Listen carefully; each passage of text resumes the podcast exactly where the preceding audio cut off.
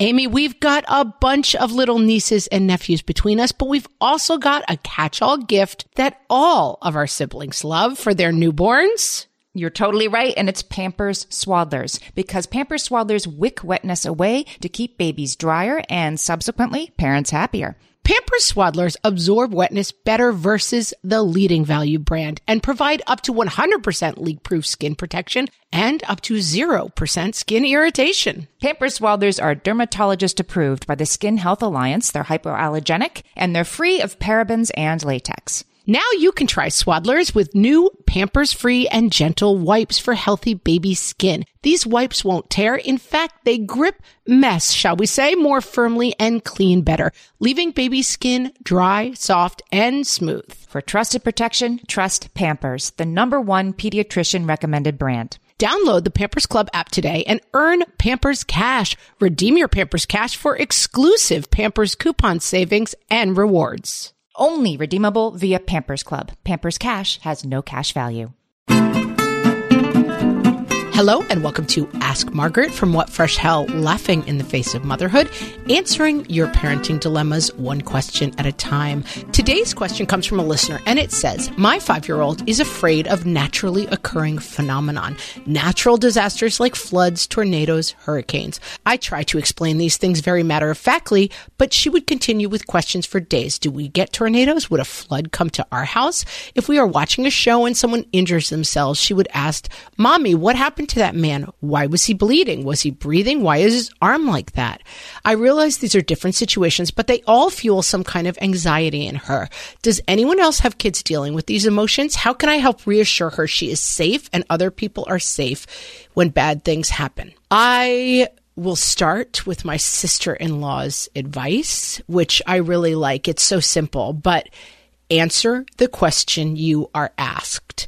And so certain kids, and I was one of these kids, have higher anxiety set points. And so I have three kids, and one of them is constantly asking about things like school shootings or natural disasters or what is going on with wars in different places and how dangerous is that for us. And this is a verbal manifestation of anxiety. And so I think the place to start is answer the question you are asked. And so, do we get tornadoes? No where we live is very hilly, and so tornadoes can't form here. Would a flood come to our house? Um, we live at the bottom of a hill, so sometimes rainwater comes down. And historically, the flood would only get about six inches in our house. So, not a bad flood. We don't live near raging water, and so that's not something we have to worry about.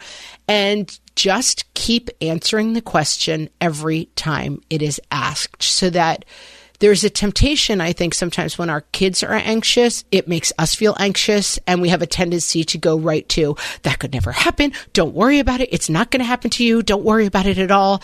And I think sometimes we're kind of tipping our hand that we are actually really anxious and that we're giving answers that are like, don't worry about that. Don't worry about that. It's fine.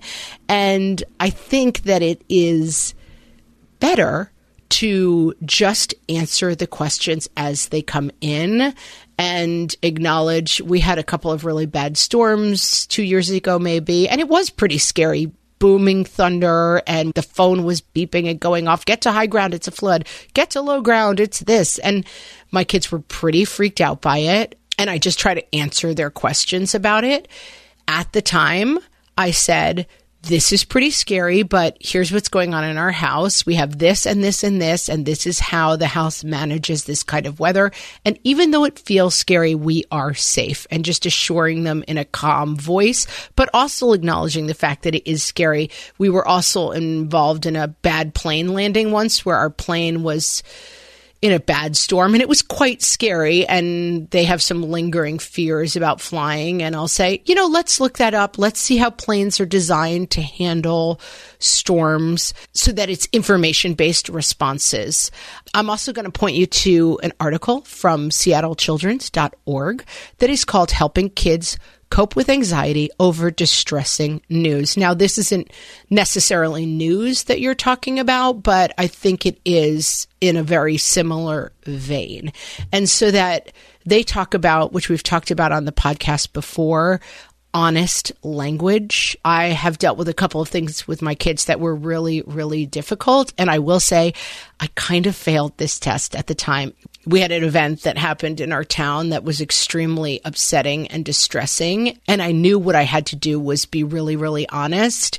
And I could not actually get the words out of my mouth what had actually happened. And I kind of punted on it. And then, of course, what happened, my kids went to school and the other kids knew what had happened and they were getting it told to them by a six year old instead of by their middle aged mom, which would have been a lot better.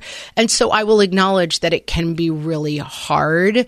And then I think, as the Seattle Children's article makes clear, the biggest thing we can do is just be present with our kids, that we're having times, whether it's driving the car, sitting at the dinner table, or just going on walks together, that we have times built into our schedule where we can just talk so that these anxieties can come up in conversation and we can talk them out because that's mostly what kids want to do. They want help processing these big emotions.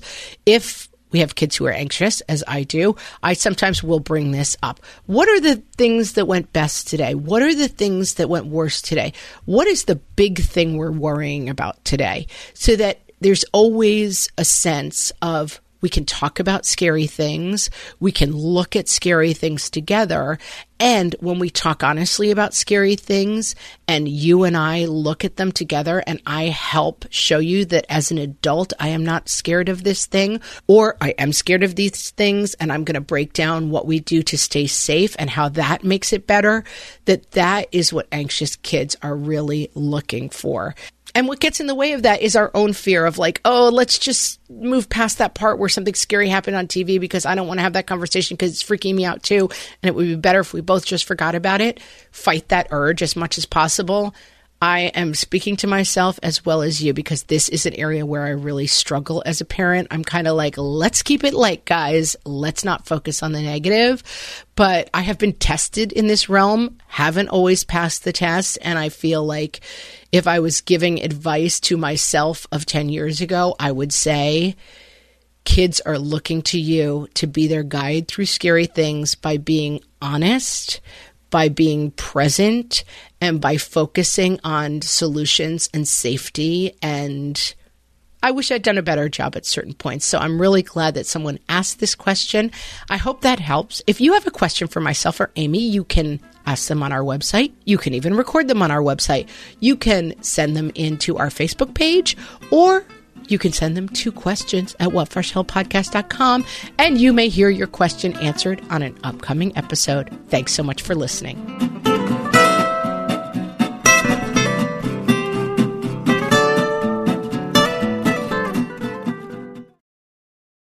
If you're a parent, I invite you to join us at the Mindful Mama podcast, where it's all about becoming a less irritable, more joyful parent.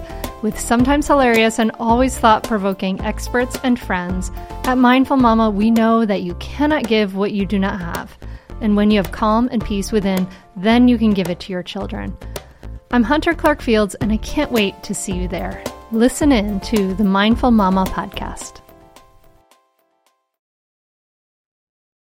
Are you overwhelmed by the things that get in the way of you doing what you want to do? Are you looking for ways to simplify life to better align with your values? Do you want to create space in your schedule so you have room for more of the good stuff? Play, joy, relationships, gratitude, and more? If you answered yes to any of these questions, I invite you to check out Edit Your Life, a podcast to help you edit the unnecessary from your life so you have more room to enjoy the awesome. Through episodes with me, Christine Koh, and a range of super smart, compassionate, and thoughtful guests, you'll come away with big picture insights and practical ways to declutter your home, schedule, and mental space without getting bogged down by perfection. I have always believed that small moments and actions matter tremendously. My goal is to help you find agency and space in your life through doable baby steps that will leave you feeling accomplished instead of overwhelmed. Check out Edit Your Life wherever you enjoy your podcasts.